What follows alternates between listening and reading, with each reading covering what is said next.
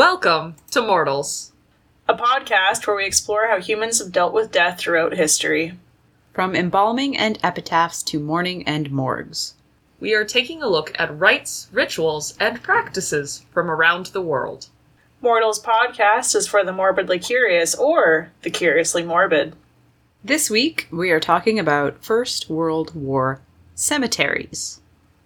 Please be advised this episode contains mention of war, mass burials, disinterment of human remains, and of course, death.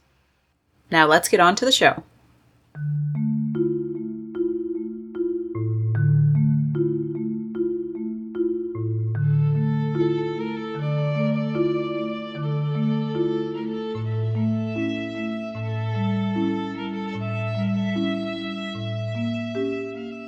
Uh, welcome back to another episode of Mortals. This is our uh, 17th episode this season. We've been doing Oh my goodness. such a good job.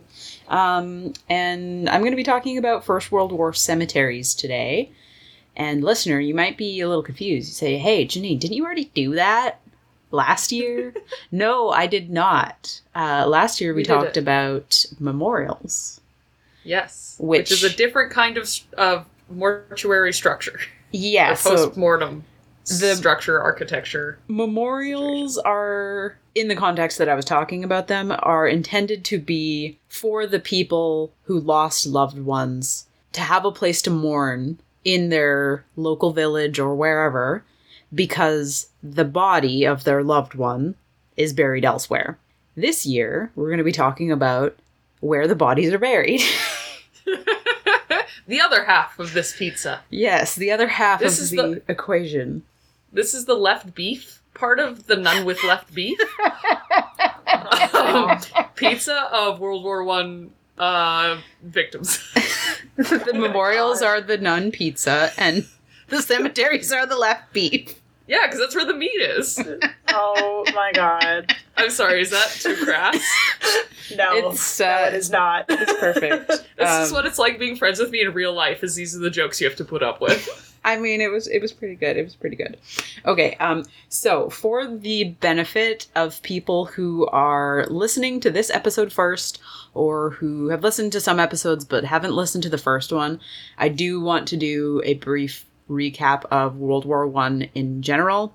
There's going to Let's be a it. longer form version of this in the First World War Memorials episode that I did in season one. So if you're really curious, you can go back and listen to that one. But I do want to do a recap this time around because when I am listening to podcasts and they talk about the same subject they talked about before, I always appreciate it when they do a recap because I usually listen to things in order and usually I have forgotten a lot of what they said the first time. So we're going for it. Hell yeah. So, for those of you who don't know, World War One was fought from July 1914 to November 1918. The war was fought in and drew upon many countries' colonial empire, which spread the conflict to African nations, to North American nations, to Asian nations, basically all around the globe. Although the main spark was in Europe. So the empires of Europe got all of their colonial empire involved, hence the First World War, though it was the Great War at the time. We have combatants on one side, such as the United Kingdom, France, Russia, Japan, the United States, uh, Serbia, India, Canada, Australia, Belgium. It goes on and on. And on the other side, we have the Central Powers, as they're referred to, which includes the German Empire, Austria Hungary, the Ottoman Empire, and uh, a little ways into the war, Bulgaria. Keep in mind, you also have the, the colonies of these places who may or may not be involved in a very integral way or maybe in just a surface level way. So if you look at a map, it's, yeah, that looks like a world war. Europe. well, there was also like a major arms race leading up to the war that made it semi inevitable because there was this like false idea that oh well if if we're armed to the teeth we'll discourage other people from arming to the teeth. And so everybody was arming to the teeth until everybody's drowning in weapons and you got to do something with it. And it's just a, a veritable powder keg Yes. It- Um, it, was from also what I've learned. it was also a from what i understand one of the motivations of germany was well britain and france have these great big empires Yeah. we want empire as well and they did have a few colonies but imperialism the real cause of world war one I, it, Uh-huh. it's much more complex than that but I wonder if there's a smash cut of that song that's like war. What is it good for? Absolutely nothing. But they just replace war with imperialism and somehow smash it into that one syllable space. it sounds to me like you have a song to write It's I'll I'll go BDG a song about imperialism. catch mariah doing that on our off season um and so also, if you haven't listened to Brian David Gilbert's "Staying Alive" as sung by a vampire, what are you doing? Go listen to it. It's hysterical. it is quite funny. Um, so those are the the belligerent countries that are involved. The fighting is majority taking place within Europe, though you can say took a place a minor bit in Asia as well, in Turkey or the Ottoman Empire, um, but mostly focused in Europe. I really usually use this quote. I used it in my um, master's project. I used it, I think, in the first First World War episode I did, but uh, the First World War has been called murderous without precedent, and an average of 5,600 combatants were killed each day that the war continued. So that's a lot of bodies to deal with. Additionally, the style of warfare was really, really heavy on offense, which was very hard to defend against. Basically, you have these big guns and uh, like shell and mortar cannons against men in uniforms and thin helmets, essentially. Tanks were kind of sort of being developed at the time, though they weren't very advanced. Tanks really come into play in World War II. So basically, you have human body versus machinery. Um, so that does end up killing a lot of people. Total deaths, I did some looking up, and about 9 to 10 million Allied power combat dead and about 7 to 8 million Central Powers combat dead total for the First World War. So that's like up to 18 million dead bodies. Oh my god! Yes. Oh Um, boy. if you just deleted half of Canada, Yeah. that would be um, close to the known numbers because who knows how many people were additional casualties in other ways, right? In uh, like weapons manufacturing, in um, post-war casualties from addiction and trauma and suicide and stuff like that, collateral, the whole thing. A full exact number we'll probably never know. The whole world's a graveyard. essentially and um that's that's a little bit of the story here too is there are still bodies that are buried essentially where they fell. So as developments are happening particularly in France and Belgium where there is a huge concentration of warfare along this narrow strip known as the Western Front you can't find everybody. And so bodies are just left there. And nowadays there's developments going in there's roads and they're digging things up and they're still finding bodies. Um, and i'll come back to that a little bit later so that's your little recap of what the first world war is. As i said there's a little bit more long form one in the first world war memorials episode but we shall continue from here. So context about war burials and war graves and that kind of thing. So it was very common pre 20th century for war dead to be buried communally, like in a one grave kind of thing, or spread out large form, dig up the earth, cover it all over, not individual holes. Uh, in those mass graves, would they have had individual caskets, or was it? No, Did it kind of depend on the circumstances of? just bodies. Gotcha. So buried communal communally in a marked military grave. Um, so it was essentially commemorated as here lie the fallen of such and such battle or such and such war, whatever. Mm-hmm. Though sometimes notable personnel would be given a separate burial or marker. So if you were like an officer or something, you might get your own headstone or memorial or marker and separate burial. So that's what they were doing pre 20th century. And in the early days of the First World War, there was not a great system set up to report and record deaths. Because this the style of warfare that was happening and the intense fighting and the rapid just the rapidity of the death essentially uh, made it very very difficult to keep track of those types of things. Contrasted to if you imagine um, two armies lined up in formation doing battle and then the battle finishes and they each take their dead uh, go over the battlefield take their dead do what they will with them the fighting just continues and there's bodies kind of everywhere particularly on the western front which i mentioned was very concentrated I imagine that the fact that there was a lot of trench warfare probably didn't help just with like the loss of remains as well.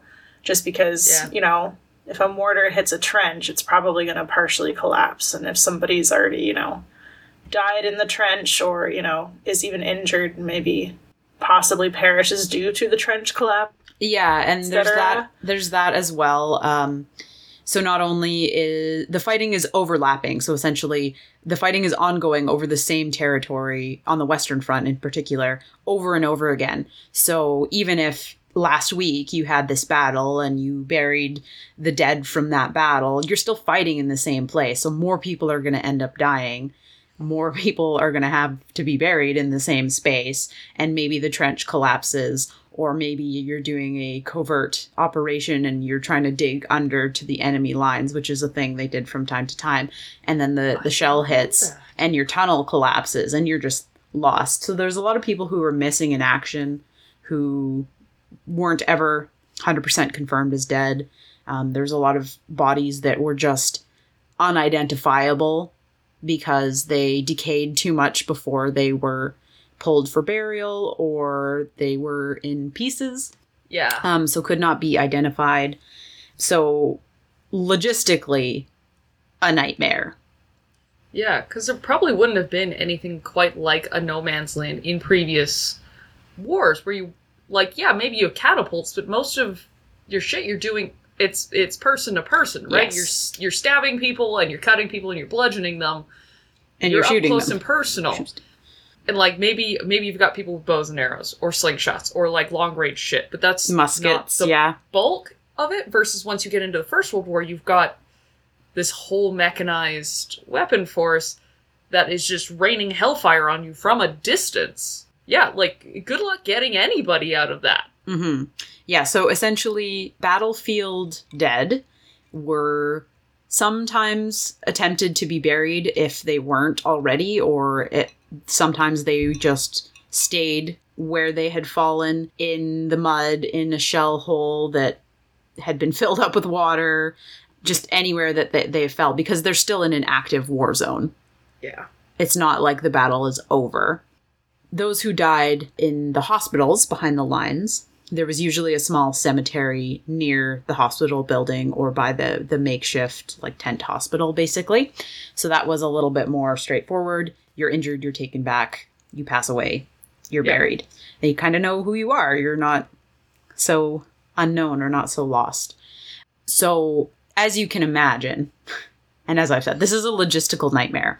And so it was decided that bodies would not be repatriated to their home countries because of the logistical nightmare, but it was also a little bit of a symbolic choice, leaving the soldier where he fell. It's also symbolic in the unity of fallen soldiers in battle, um, keeping them together. So it's logistical, but it's also symbolic. I do want to share because you know I like my pictures. so this is a, map of the Western Front. So it just gives you a sense of the concentration of the fighting. Oh. And I also realized have- how much of it was fully in France. Oh yeah, basically France, Belgium. That's it. And then Yeah. in contrast, here I haven't been talking about the Eastern Front very much. I know a lot more about the Western Front because I'm Canadian. We're Canadian. Canadians fought on the Western Front, so in school we learned a lot about this. Mm-hmm. Um, the Eastern Front, by contrast, there's a map there. Okay. So the green line is the farthest advance of the Central Powers Army, and the I don't know what color that is, like a burgundy Red? brownish Yeah, color on the left side is the Russian advance. So the Eastern Front was, for the most part, Russia versus Germany and Austria-Hungary. Um, although there was some fighting down in Turkey, as I mentioned, which was known as the Ottoman Empire at the time, um, the Yeah. Gallipoli campaign. Um, the Ottoman Empire versus France, Britain, and I think Russia as well. I might be mistaken on that. But you can see the spread. so That's a yeah, that's a lot. the Eastern Front was much more mobile, and so Yeah. it was a little more difficult for me to find information about cemeteries because there was so many spots in here where they could have been buried. But I am getting a little ahead of myself. I just wanted you to be able to, to visualize what I'm talking about.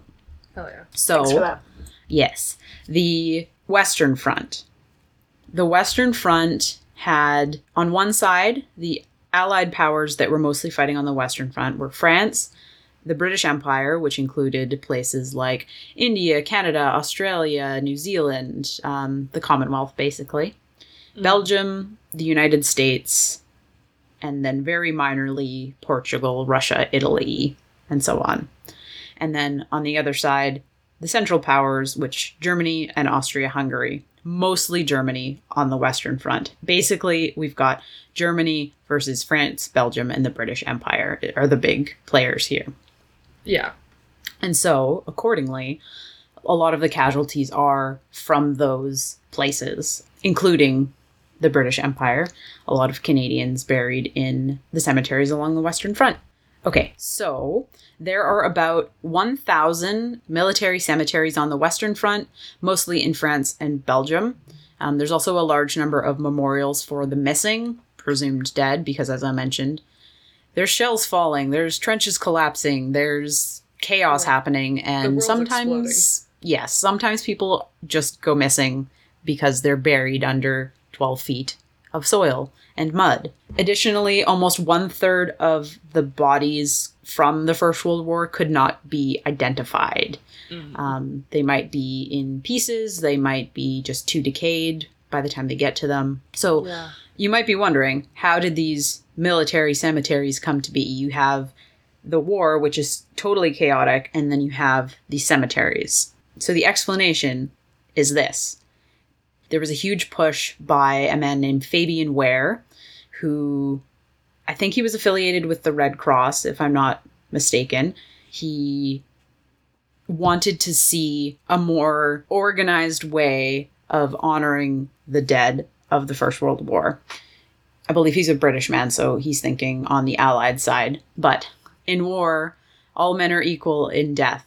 So no matter if they went and found a British soldier or a German soldier, they would be buried just the same. So there's this commission called the Imperial War Graves Commission, which is focused mostly on the British Empire, and they go through these battlefields towards the end of the war and after the war, and the makeshift burials that had been done along the way, they started digging people up and transporting them to the nearest local designated spot where this military cemetery would be going in. There was some land that was earmarked in France, in particular, um, by the Treaty of Versailles for these purposes. And basically, it's like this huge endeavor of digging up bodies, transporting them, however short a distance or long a distance, to that military cemetery, that designated spot, and Yeah. reburying them. And one of the main principles is no matter what the person's rank, they would be buried with the same marker. So, like, there's no distinction between an officer and a private. Everybody has the same recognition because they all died for the cause, basically. So, it's a very egalitarian methodology, which makes for really striking cemeteries when the headstones or the crosses or whatever are all just there's just a sea of the same thing you can it just amplifies the scope of death when you see that compared to like a, a mishmash of headstones like you would see in a lot of um, north american cemeteries Yeah. yeah it's just a field of crosses Yeah, it's interesting too. The but the very egalitarian nature of everybody gets the same burial both hits a ner- or hits a note with the guillotine as an equalizer of death during a time of massive political upset and also the kind of anonymity of the people being killed by the people doing the killing in the first world war that wasn't present in previous wars right because now there is that distance and now you're just hitting human targets Mm-hmm. essentially. So I just there's something very interesting that is both um, sad and powerful in the way that the Great War reduced people to these were people who fought and died, Mm-hmm. and regardless of everything else, this is where they fell. That's what we know. This is Gotta their bury 'em. name. That's what I find so interesting about mass burial sites or places where like there's large depots of human remains is it's like a reminder that, you know, death is the ultimate equalizer. Mm-hmm. Um, several years ago I went through the Paris catacombs and as part of the tour they're like, yeah, there's like a finance minister in here. Like oh, you know, Sorry, like catacombs, catacombs. catacombs. catacombs. tomato tomato. It's catacombs. catacombs. It's not, but okay. Anyways, the one last um, thing on the the western front here is it's roughly the the cemeteries. These thousand military cemeteries that I mentioned are roughly divided into like four sectors. Um, two are in Belgium and two are in France. So you've got the Yser battlefields and the Belgian coast, which is obviously in Belgium. The Ypres salient battlefields, also in Belgium um, French Flanders and the Artois battlefields in France, and the Somme battlefields, which are in France. So, um, depending on what battles you were in and where you happen to die, you will end up in one of those sectors of cemeteries. And they kept very detailed records of the people that they could identify and knew their names. And um, there's a lot of different government agencies responsible, and I'll, I'll get to that in a minute. Uh, but first, I wanted to briefly cover the Eastern Front. So refer to your your lovely map. Fighting on the Eastern Front, we have on the side of the Central Powers Germany, Austria Hungary, Bulgaria, and the Ottoman Empire. And then on the Allied side, we've got mostly the Russians. They're the big ones on the Eastern Front. Also Romania. And then limited involvement Serbia, Belgium, the UK, and France. Um, mostly in Gallipoli, I believe, the UK and France were. On the Eastern Front, we have about 1 million dead for the Central Powers, according to this lovely chart that I procured from Wikipedia, although I don't know how accurate that is. Um, and then on the Allied side, there is about mm, 2.5 million dead, mostly Russian. Like 2.2 million of those are Russian. Yikes. Again, the numbers are hard because so many people went missing. Even today, we don't know exact numbers of how many people died. So, Yeah. as I mentioned, the lines on the Eastern Front were a lot more mobile. It wasn't a set of trenches that moved however many yards in one direction and then back the other way. It was it was a lot more mobile. So the cemeteries and the burials are much more spread out. And Mhm. you could more easily bury people after uh, a battle or a skirmish or whatever and they could stay where they're lying without um, needing to be reburied because they're no longer in an active war zone.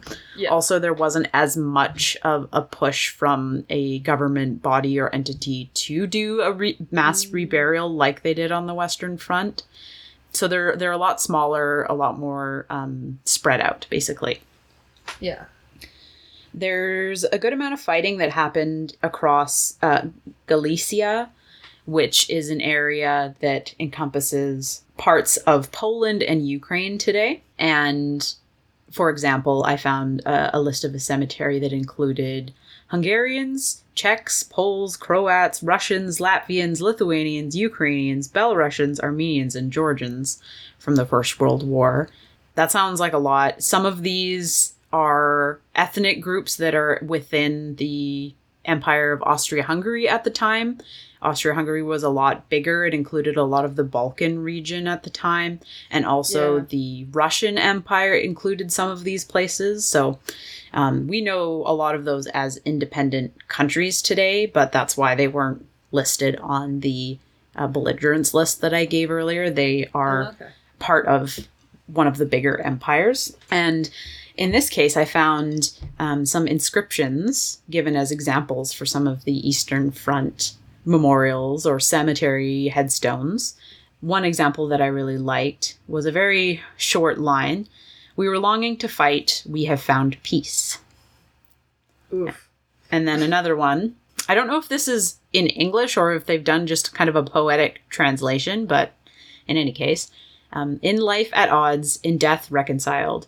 Together their bones are buried here, because no matter who they were, what they meant then, it matters they remain faithful. So, uh, people from both sides of the conflict being buried in the same cemetery, all equal in death. Yeah, because like I don't think like when you talk about the Great Wars and stuff, it like there's never any clear winner because it's such a dramatic toll on everybody involved. hmm Right? Nobody comes out being like, "Yeah, we did a great job. Let pat on the back, boys." Like, no, everybody comes out of it mourning and sad and Yeah. beat up. Everyone Yes. comes out of it just happy that it's over. Mm-hmm.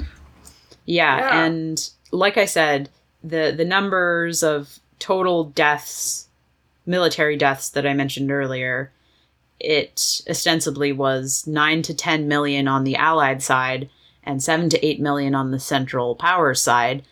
And as far as the history books, books, as far as the history books are concerned, the Allied side won, but they lost more Yeah. people, right? yeah, because it all just comes down to who's forcing who to sign what paper that benefits what, right? Yeah, exactly. in terms of winning, It's Quote, feels unquote. like semantics to say anybody won in a world's conflict. yes.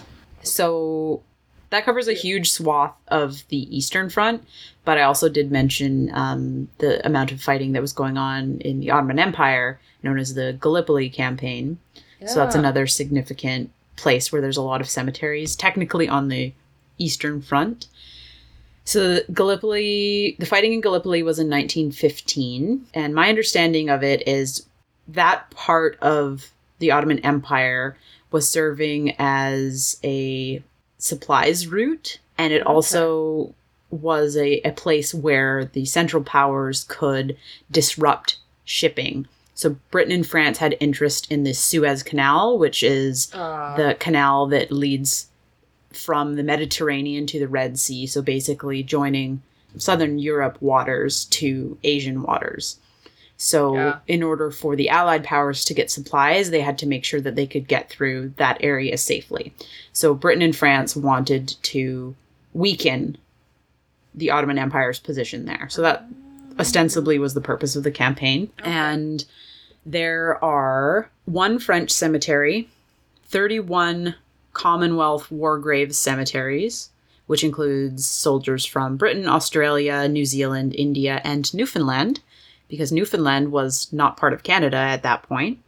yeah. It was a colony of I know. I know people who were born in Newfoundland before it was uh, like made part of Canada. Hmm. And there's also about 50 memorials, grave sites, cemeteries, etc., to the Ottoman casualties as well. And so, while I didn't learn a lot about Gallipoli when I was in high school or first learning about the First World War, because Mm. they mostly taught us about the Western Front, because that's the part that Canada was involved in.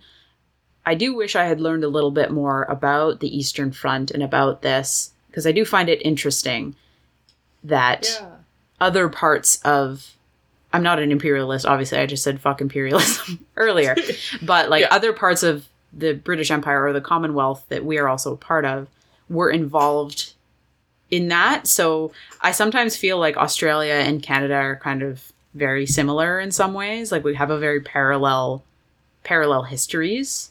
Yeah, they're our Southern Hemisphere twin, kind of. Yeah, and also in like issues with First Nations people and First Nation the term First Nations is kind of a uniquely Canadian one, but I recently learned that they also use that term in Australia. Ah, So Yeah, it's not something the- that they use in the US, for example. yeah, yeah. I know that some of the terminology is is definitely different in Australia versus yeah the United States, Canada, hmm uh, New Zealand, so on and so forth. Because continents really, where you live shapes your experience a lot. hmm Um, all this to say is that much like Canadians really had a, a national awakening in World War One because of Vimy Ridge, which is a, a battle Mhm. that Canadians were a part of and was very successful.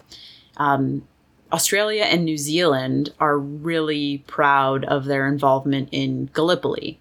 And so the 25th of April, which is the anniversary of the landings, is known as Anzac Day, A N Z A C Day.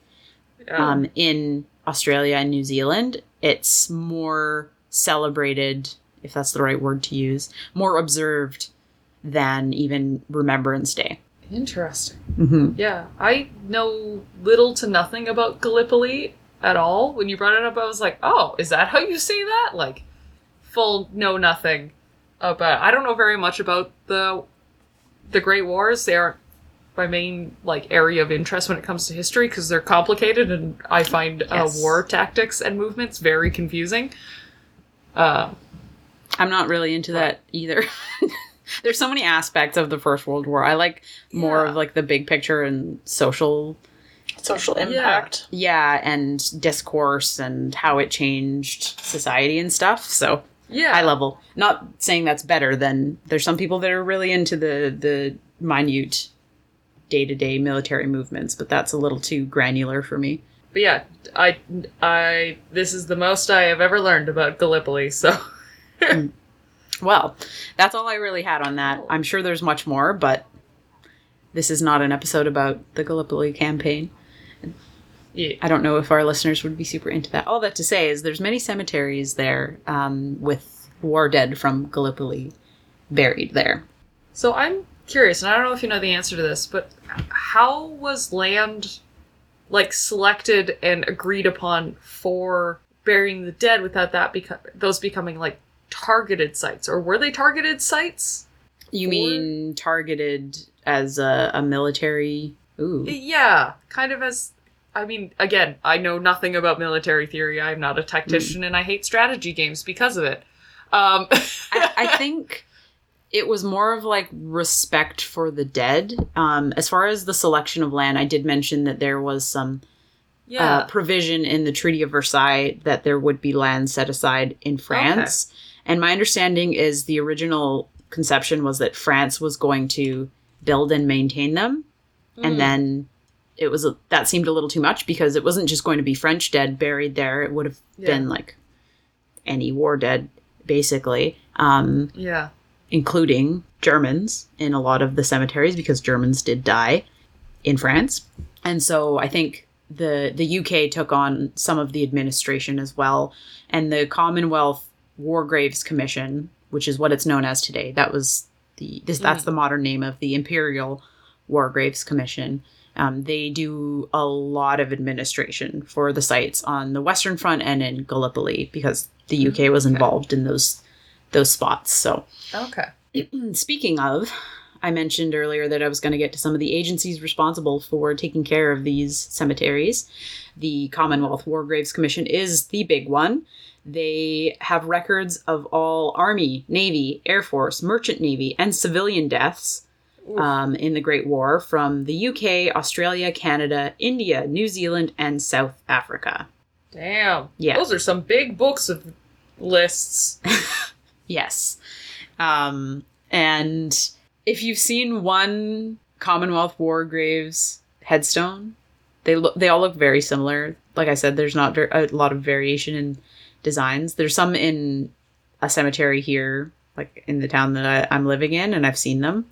So the Commonwealth War Graves Commission is the, the big boy as far as the the UK, the British Empire is concerned. Um, records for Belgian dead are held in the archives at the In Flanders Fields Museum in Ypres, which is one of the four sectors that I mentioned, one of the two in Belgium. I was wondering if you're going to talk about Flanders Fields. Well, there's French Flanders and there's Belgian Flanders. Um, Double Flanders. I learned recently, I've been doing this is sort of related. I've been doing some genealogical research recently, and I do have a great grandfather who we are pretty sure immigrated from Belgium. Oh. He was Flemish. Um, Okay. Flemish Belgian, which basically means he was Dutch, Dutch Belgian, because there's Dutch Belgians, quote unquote, and French Yeah. Belgians, so they speak either those languages. Um, interesting. Belgian Oh, yeah. is like a a dual nation, kind of Yeah, like Canada. Yeah, or like a, a like a New Orleans sort of situation. Yeah, like two very prominent um, languages. Not Yeah. to say that there's not many, many more languages spoken throughout Canada. Um, Yeah. But just from the way that colonialism had its hand on Canada, French and English. Um, Yep. anyways, that that was an aside. So yeah, so Belgium's records are maintained at that museum. The for France, the French War Graves Agency is called Le Ministère des Pensions, which is looks just like pensions. Um, Oh. and it was founded during the First World War. Cares for the military graves from World War One to the present day. So not only not just the World War One graves, and that's the same as the Commonwealth War Graves Commission. They take care of Second World War and everything between then and today. Wow. Mm-hmm. That's a lot of dead to take care of. Yes, there are some Russian graves on the Western Front um, near Marne, about a thousand. They are also cared for by the French War Graves A- Agency that I just mentioned. And though the US came into the First World War rather late, they joined in 1917, there is a- an agency called the American Battle Monuments Commission, which is responsible for the World War One graves of the United States Armed Forces. Moving over to our central powers, starting with Germany as the the largest. I didn't find a whole lot about anything else. Germany's the big one. So when the First World War ended, Germans had been taking care of the small military cemeteries where some of their dead had been buried, but mm-hmm. that ended because they wanted the Germans out because the war was over and they there wasn't really a lot of trust there to be honest. Yeah. Um, so at that point, the responsibility for the maintenance of German graves in France, Belgium, wherever else, for example, was not in German hands any longer. They Mm. were the quote unquote defeated party, and yeah. responsibility was handed over to each nation that the dead were buried in. The Germans didn't really like that, um, understandably so Yeah. You want to care for your own dead. And so there's an organization. I get to use my moderate German skills here, pronunciation skills. The Volksbund Deutscher Kriegsgräberfürsorge. What I got out of that was German people. Yes, so it, it means the People's Association of Care for German War Graves, Okay. hereforth known as the VDK. Okay. the VDK. Um, it was established after the First World War, and there are, they think, the VDK thinks there's probably about 80,000 German soldiers who died in France whose remains cannot be accounted for in the military cemeteries, just as a as a little tidbit there that I found along the way. So there are some of their dead that they they don't officially have spots for in the cemeteries Oh damn. So the the mission of the VDK was to find, identify, and honor the German dead of the First World War. Mm-hmm. They started this after the First World War, and by 1929 they had completed a survey of 28 countries because Austria-Hungary broke up after the First World War and became a bunch of little countries where there was a lot of dead. The Germans fought on the Western and the Eastern Front, so they were kind of everywhere. And about 50% of German dead were actually buried in France. In Oh, dang. Belgium, there was about 130,000, about 400,000 in Poland, about 115 in the Soviet Union, because through the First World War, we have the Russian Empire and then the Russian Republic and then the Soviet Union. it go- Yeah. undergoes a, a transformation there. So by the end of the war, it's known as the Soviet Union. Only about one tenth of German soldiers who were killed during the First World War are actually on German soil. So a huge proportion of the dead are not in their own care. Um, Yeah. I don't know. I couldn't find information on when that changed exactly. Um, I could have done a little more digging, but today, obviously, things are uh, a little more peaceful between the nations. So the the Germans do get to care for their own dead in those cemeteries. Um, so moving on to Austria-Hungary, there is a department, another governmental branch called the Kriegsgraberabteilung, which is very similar to part of that German name. Just the Department of War Graves is what it stands for. Um, main goals, like many of the others, to record lists of the dead, exhume corpses from battlefields for reburial, and design, construct, and decorate war cemeteries. So Yeah. um, each belligerent had kind of their own version of the same thing because they couldn't be repatriated. There's a lot of foreign dead buried in their each of their respective countries. Mhm. And so they this was a logistical problem that they had to deal with. And so this is where government comes in. Whether or not Yeah. they were super effective is a whole other question. Um, I did tease off the top that I found a few stories about bodies being discovered even nowadays. And that's kind of what I'm going to finish up with. So, two stories. Um, there's a private whose name was George Nugent of the Northumberland Fusiliers. Um, his remains were found in 1998. well, that's a long time after the war. Yes, um, and he had been killed on July 1st, the first day of the Battle of the Somme in 1916. Oof. He was recorded as missing in action at the time, and they found his body in 1998 um, near a mine crater that had been blown on that day. That actually has a name. It's called the Loch Nagar crater, and he was re- reburied in 2000. Actually, the first of July 2000. So what is Damn. that? Um, 84 nine 84 years after he died to the day. In a military cemetery, he was reburied. Yeah.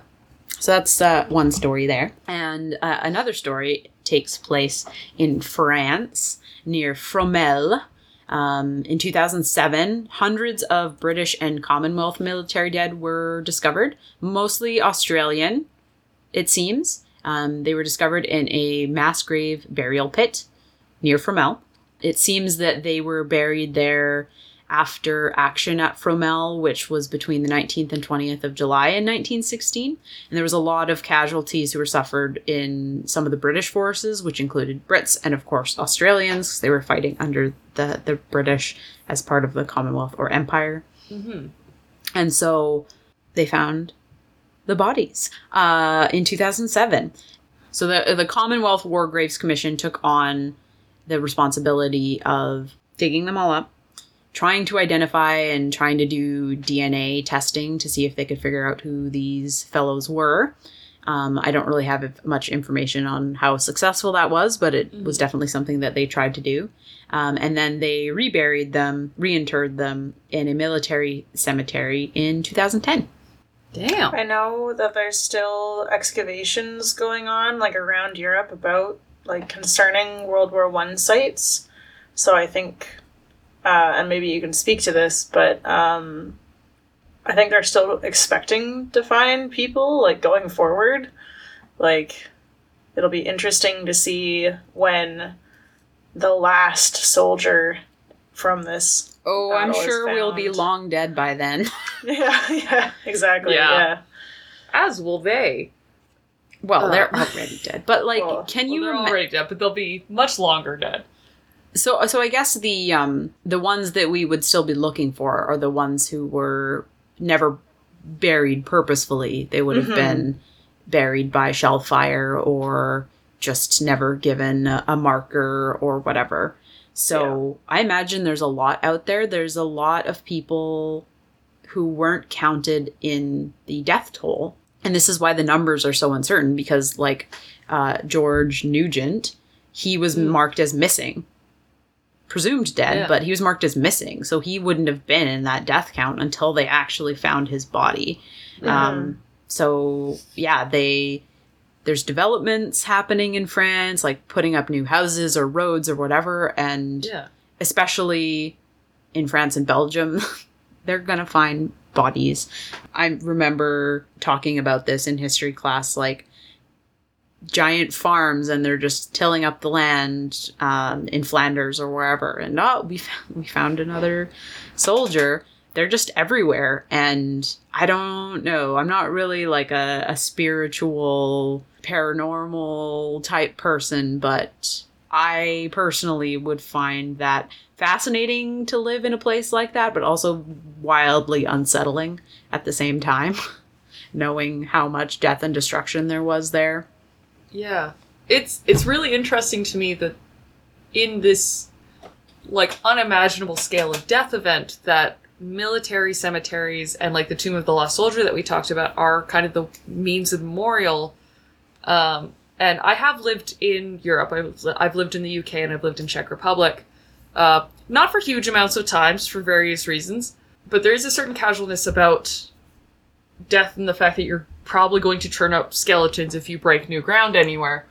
Um, but also the fact that with these kinds of death tolls the that they were given cemeteries and they weren't placed in things like the Paris catacombs or the Brno catacombs, which is the second largest in mainland Europe, or sepulchres, or which are like the buildings that use bones as construction materials and Hmm. stuff.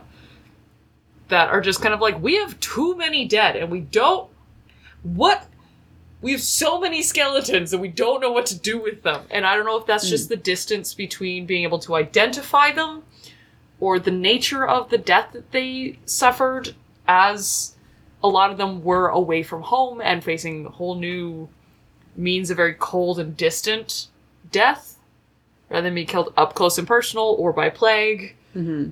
or that sort of thing. Well, I would say that the the function of honoring the war dead has a huge role in it. Why Yeah. they're put into cemeteries like they were, rather than as you, you're saying, like catacombs or Mhm. um, uh, anything else, really, like using their bones in that way. Even though that was something that they were doing in Europe. Um, Yeah. I also imagine that, you know, because there was so much death, like when the Paris catacombs and everything were like created, you know, it was from a large death event, but also like it was it's different when it's over several years and Yeah. you're constantly having this like stream of corpses to deal with and human remains to deal with.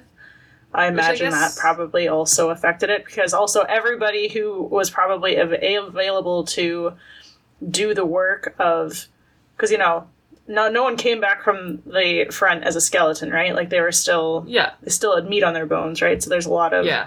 work that needs to go into it that way and you know everyone who's going to be able to basically or have the know-how to strip uh, a skeleton or anything like that is probably Yeah. using that skill up on the front right so Yeah. I imagine. I wonder if that had to do with it. Well, it's Yeah. it's also a purposeful thing to make Mhm.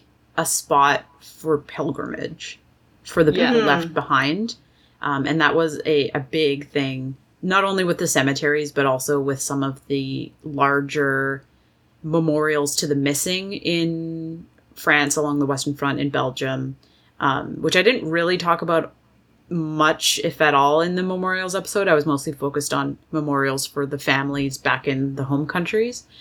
Yeah. But by the early 1930s, there were huge memorials to the missing of each country put up. Like we have the, the Vimy Memorial in Yeah. France. that is dedicated to all Canadian missing of World War One, for example. Um, and those are spots of pilgrimage for people. So you can either, if you lost someone and they found their body and they're buried in a cemetery, you would go visit their marker in the cemetery. Or if they were just one of the missing, you would go to the memorial. So um, it's a, a meaning making act burying them in the cemetery or putting uh, a memorial together like that. So, yes, there's the logistical nightmare of dealing with all these bodies, but you also have the people who are still living who are missing them Yeah. And want to have some kind of closure in some way. So, to have somewhere to go. Whether that's in their local town and you can see their name Yeah. on the memorial, or you can make a pilgrimage to France or to Gallipoli or wherever and honor them there, then um, that's what you do.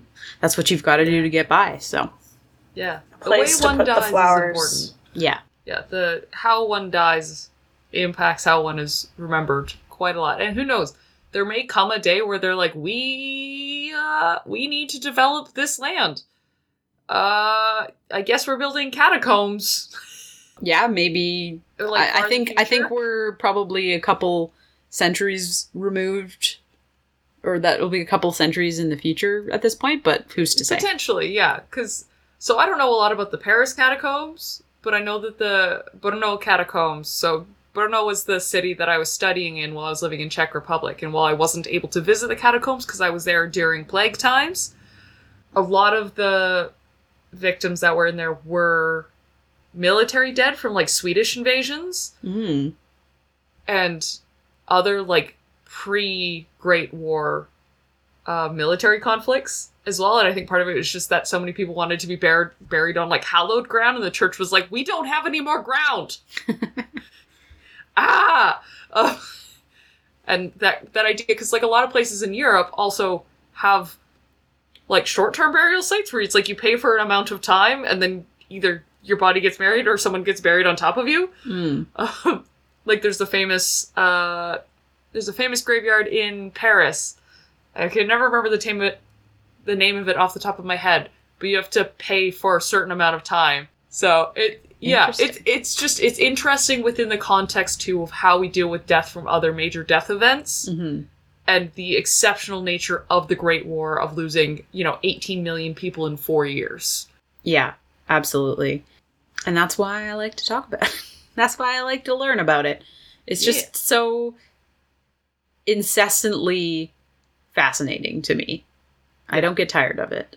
So, um, that's that's all I had for you folks this episode, and we will wrap it up because my lights are still flickering. It's very windy outside. Um, Weather's crazy in our province right now. yeah, it was dry as a bone until late October, and now it's just pissing rain. Oh my god. it's really going.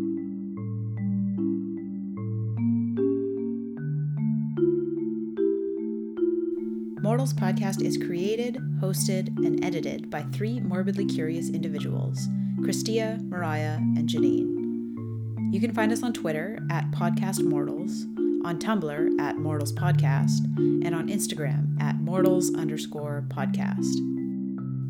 Our music is A Mermaid's Eulogy by Etienne Roussel. Thanks for listening, mortals.